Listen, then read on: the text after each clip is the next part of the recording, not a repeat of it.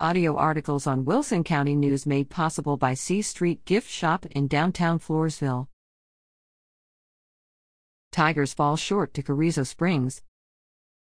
It was an intense basketball game as Floresville hosted Carrizo Springs January 30th. The Tigers fell behind in the first two quarters but came out energized and ready at halftime. By the fourth quarter, the Tigers had almost caught up, but the Wildcats took the lead yet again. All players exhibited fearlessness. They gave all their effort and didn't hold back but ultimately fell to the Wildcats 45 to 54. The Tigers traveled to take on the Pleasanton Eagles February 2nd and brought home the win 54 to 45.